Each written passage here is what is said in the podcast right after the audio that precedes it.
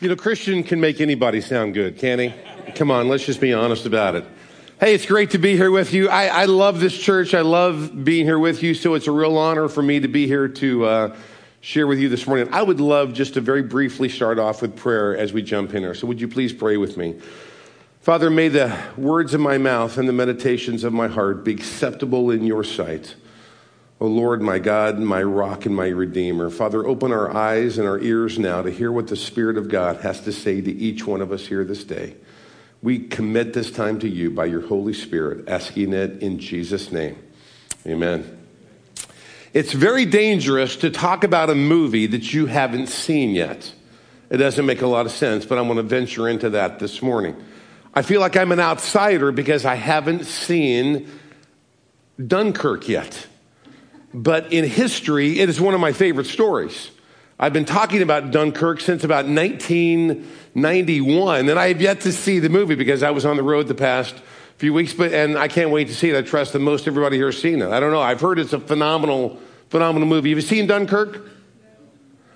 What? One person? Was it good? Two people? Wow. Okay. Okay. Maybe. Well, anyway, there's this movie called Dunkirk that you've never heard about, but you should probably go see it. I hear it's quite popular. It's an amazing true story. I hope they didn't mess it up in the movie, but it's a true story about the spring of 1940. And the forces of Hitler are just advancing on some troops, and they're trapped at Dunkirk. And you've got a lot of troops that just, after a while, they just said, you know, that this is a lost cause, and they just gave up. But there's about 330,000 of the British troops and lots of allies who are also there, who they don't give up. But all seems lost. It just seems hopeless. They're trapped in, you know, because in front of them you have the ocean, and behind them you have the you know, huge forces of Hitler, and they're advancing, and all seems lost. There's no way to rescue them. They've got some ships in Britain, and they have enough ships to rescue about 17,000 soldiers, but the rest would be lost. And so what takes place is a miracle, because over 9 days, over 900 ships from England make their way to this very, very small beach, actually, and they rescue these soldiers. Now, when I say ships, it was everything that you can imagine. It was ships. It was lots of fishing vessels. It was lots and lots of recreational vessels. It was some sailboats. There was even a couple rowboats involved. I mean, if it would float, it would used. I mean, it was just this incredible thing where everybody takes everything that floats and they head for Dunkirk, and off the shores, they rescue these people. And over these 9 days, this amazing miracle takes place. And as the last man is pulled off the shore and they are all rescued alive, Churchill stands before the House of Commons and gives one of the greatest speeches probably ever in history when he says, "We shall fight on the beaches. We shall fight on the landing grounds. We shall fight in the fields. We shall fight in the streets. We shall fight in the hills. We will never surrender." The reason why Dunkirk stirs my heart is because I think it's a picture of real community. It's a picture, I think, of all of our lives, because there comes that point in which we all feel like we need to be rescued. There comes that point in everybody's life where we feel like, in one sense, we're on the shores of Dunkirk, and in one sense, there is no hope. And it is community. It is those that come around us. It is those who come in and, in one sense, rescue us, that creates that real connection, that creates that thing that we all desperately need. Everyone was created ultimately to be a part of the body of Christ. We here are a part of the body of Christ. If one suffers, we all suffer. You see, to be a part of a real community is not a program in a church. It's a core value in the church. So when I take a small group to be involved with and a church picnic, as much as I love a good church picnic, the place to be involved is a small group, because that is a place where we can find real community. The local church is a place that really creates that community, because it fights against those things which wear down our culture. Isolation, being lonely, feeling independent, feeling secluded. So I want to walk through just four very basic aspects of why I believe it's so important to be really engaged in a strong community. I want to talk about the fact that we were created for community, the fact that there is a crisis of community, and then I want to talk about the church and community. So let's start off and talk about, first of all, we are created for community. Here's a great psalm, which I love. All right, it's Psalm 95, which is oftentimes used in the church as a call to worship. And it's one of the most glorious psalms that call us to bow down to worship God. It says this, "Come, let us sing for joy to the Lord.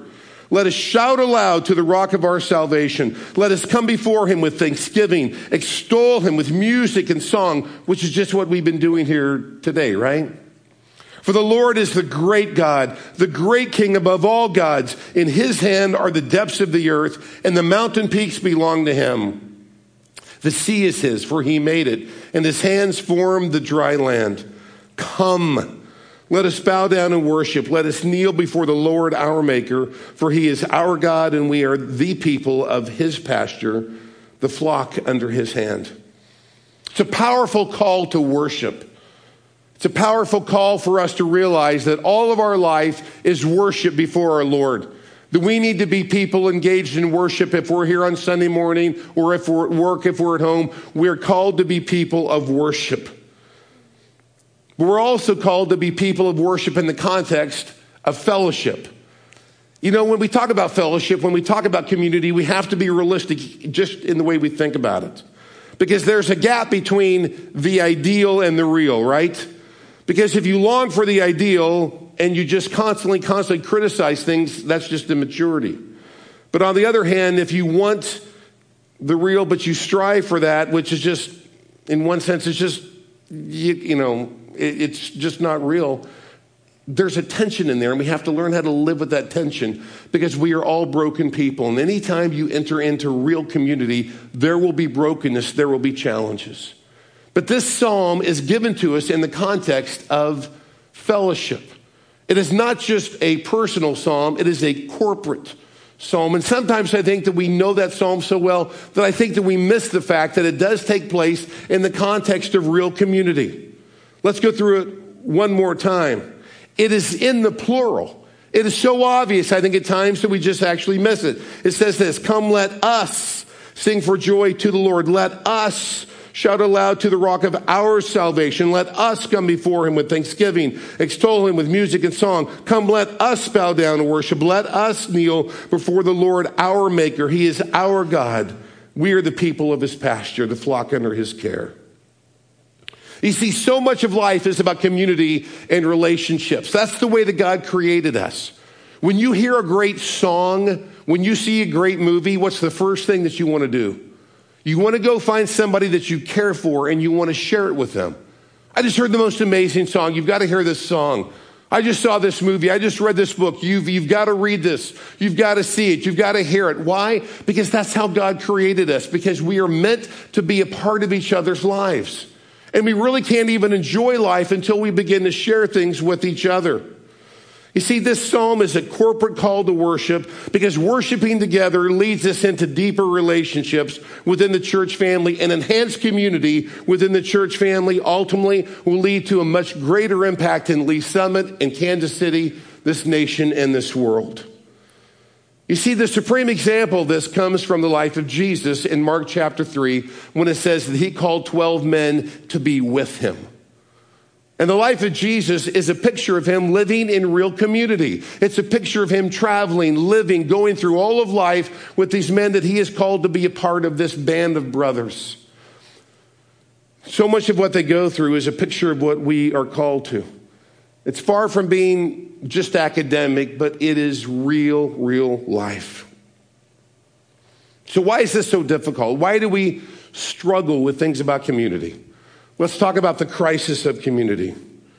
You see, people are very different. And I know that there's one sense in which you might say, well, you know, I would be a part of a small group. I would want to jump in, but here's my fear. People can be really different from actually where I am. You're going to have things as far as age, and you're going to have gender, and you might have things as far as race, and you might think, if we start to talk about politics, I don't know if I want to be involved in a small group, and because you've got Republicans and Democrats, and I don't know which side I am, and you have a state line here, and some are in Kansas, and some are over here in Missouri, and you really don't want to, you know, we could go on and on as the massive differences.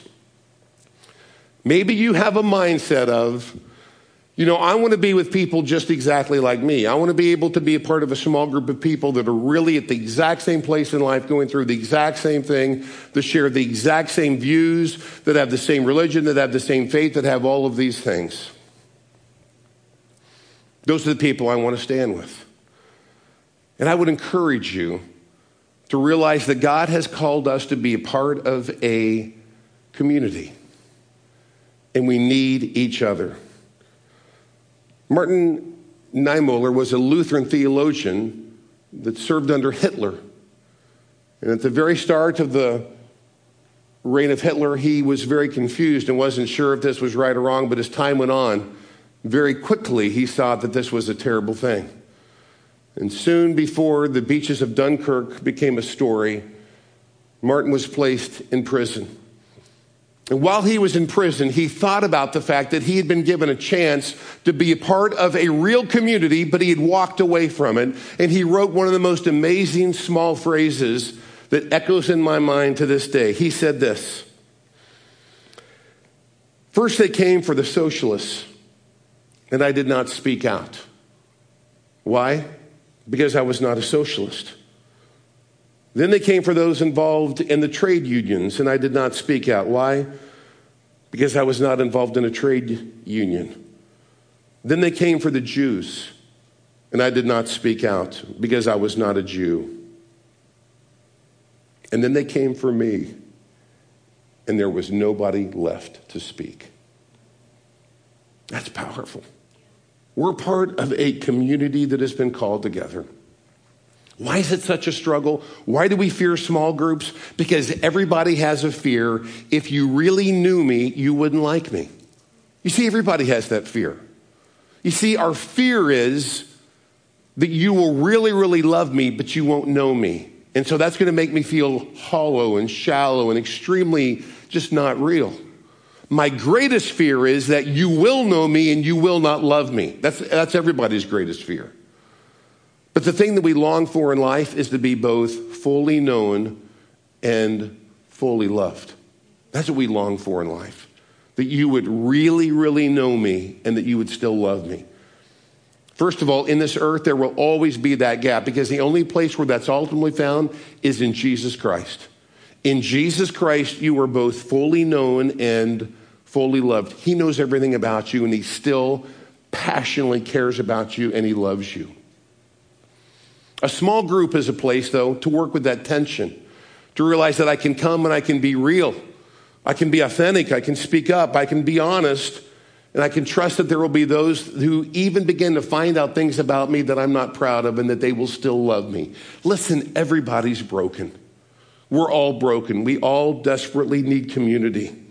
But keep in mind that only in Jesus Christ, not ultimately in marriage, even though that's our goal, but only in Jesus are we absolutely fully known and fully loved. That's why we need Jesus.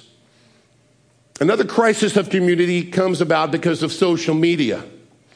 Now, this might, I don't know that this might actually offend you, but your Snapchat, Twitter, Instagram, and Facebook, it's not community. Social media is where really authentic, real community goes and dies. And I think that we have come to the point where we are so convinced that this is absolutely my community.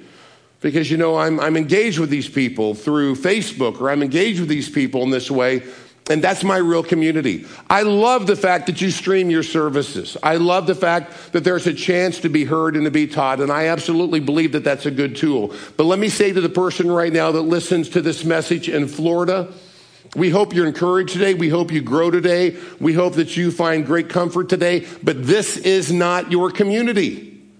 Your community is a local body. It's a place where you can locally go, where you can be engaged. You see, something terrible happened in history about the 4th century. And what was terrible was this.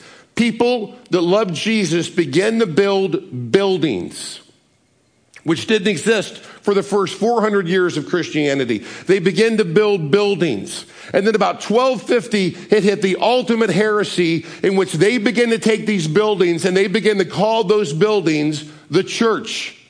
Friends, nowhere in Scripture are we ever told that our community should come into our church. Never. We're told in Scripture that we need to take the church into our community.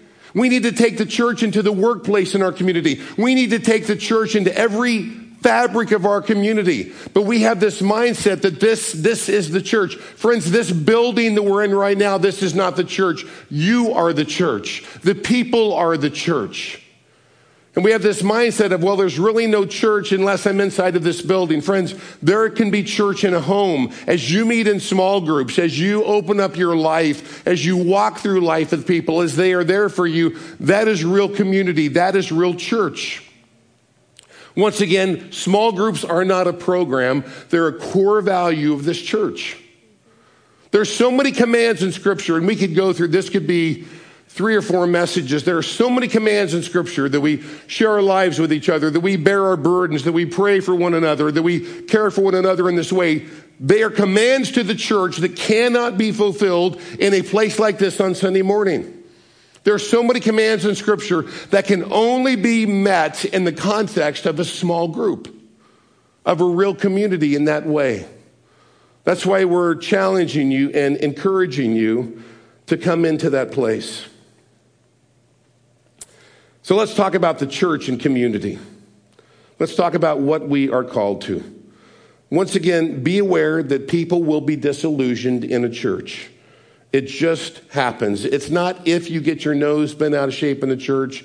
It's when you get your nose bent out of shape in the church. A man who died under the Nazis was a man named Bonhoeffer, Dietrich Bonhoeffer.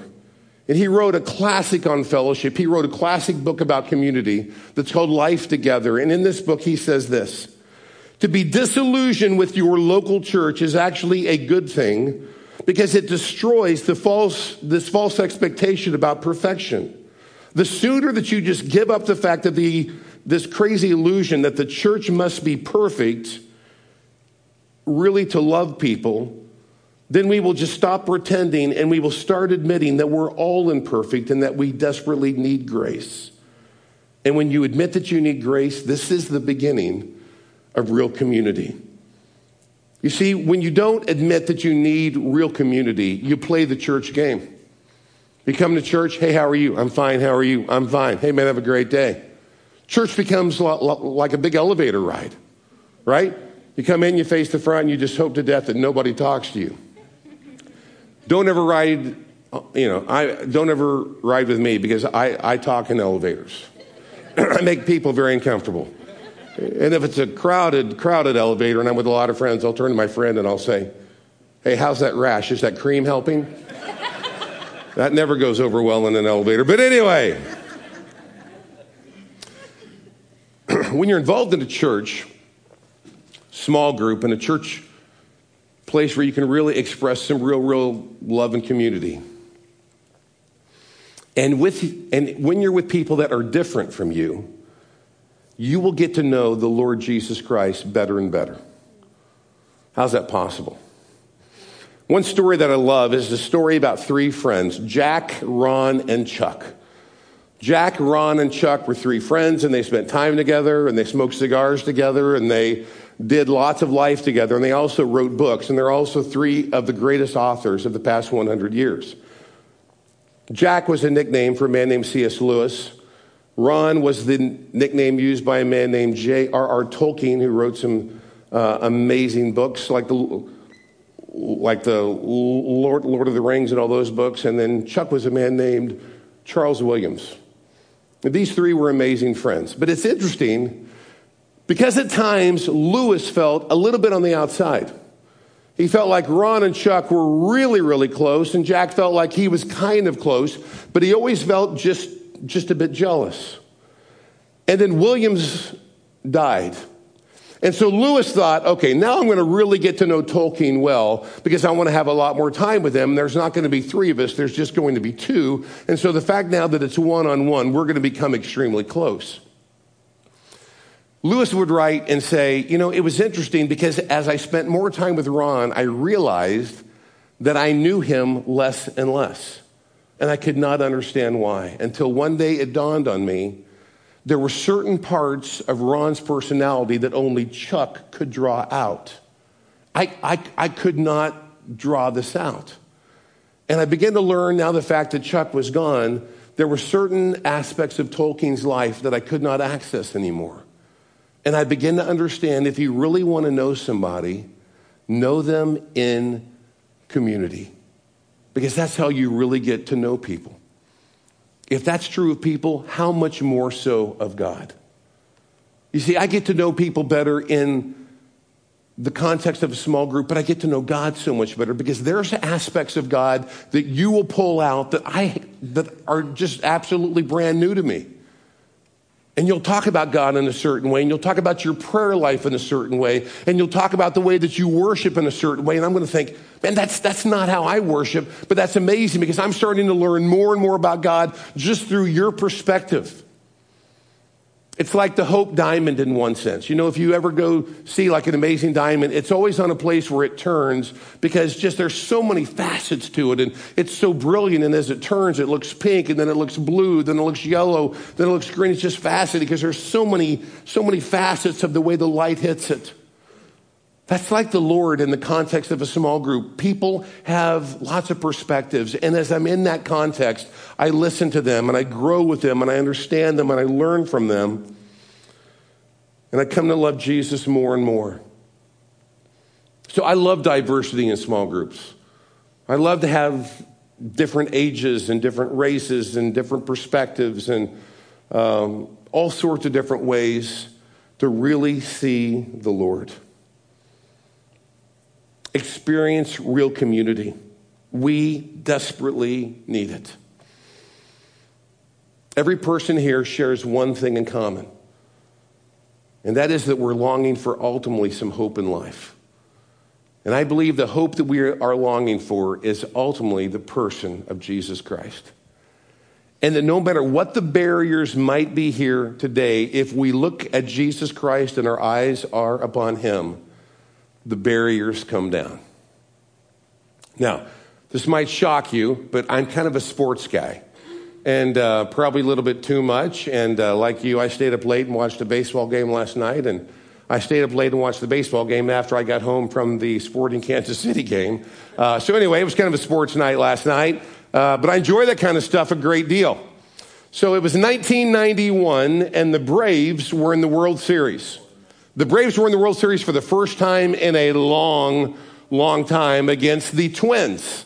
And it was an amazing series, an absolutely incredible series. Game 3 was in Atlanta. Their first World Series, you know, I mean, it was the first game there in, I mean, decades and decades and decades. So it was a big, big time ticket. So I had a friend that had a nice job at CNN. He called and said, hey, man, I got a great ticket. Would you like to go to the game? And I said, really, the World Series game 3? Yeah, I want to go to the game. I would love to go to the game. And he said, all right, man, the ticket's yours. I said, that'll be a great time with you. He goes, no, man, it's not with me. You know, I've got one ticket. And man, I know that you're a sports guy. You know what, I'd love for you to go. And I said, so I want to go alone. He goes, yeah. And I said, okay, I'll go. So I went to the game 3.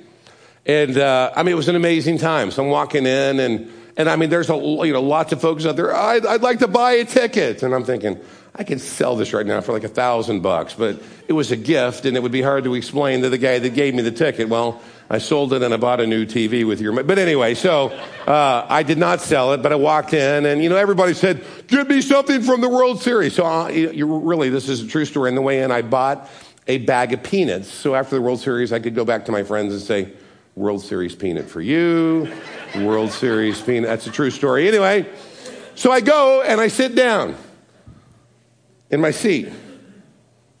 Section 140, row 24, seat 8. It's awkward to be at a game that big alone. It's just awkward. Because you know what? So much of what makes that game exciting, community, being there with somebody. So I come in and I sit down and just kind of awkwardly there alone. And then this nice man and his wife come and sit to my left. And then there is this whole, then a very, very, very nice old man comes and sits here with all of his kids.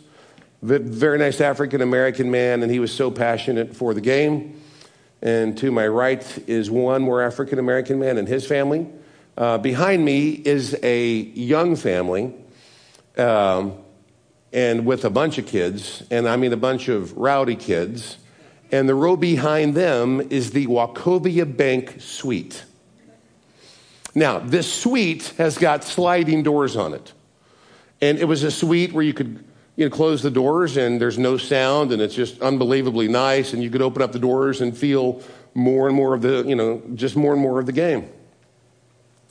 And you could tell instantly that the people in the Wachovia suite were irritated that right there were like a bunch of teenagers that were being very loud and very, very noisy. And you could just sense that, oh my gosh, we paid all the money for this nice suite and we have to sit right behind these rowdy kids. And so most of the game they had their thing closed up so they wouldn't have to hear these kids.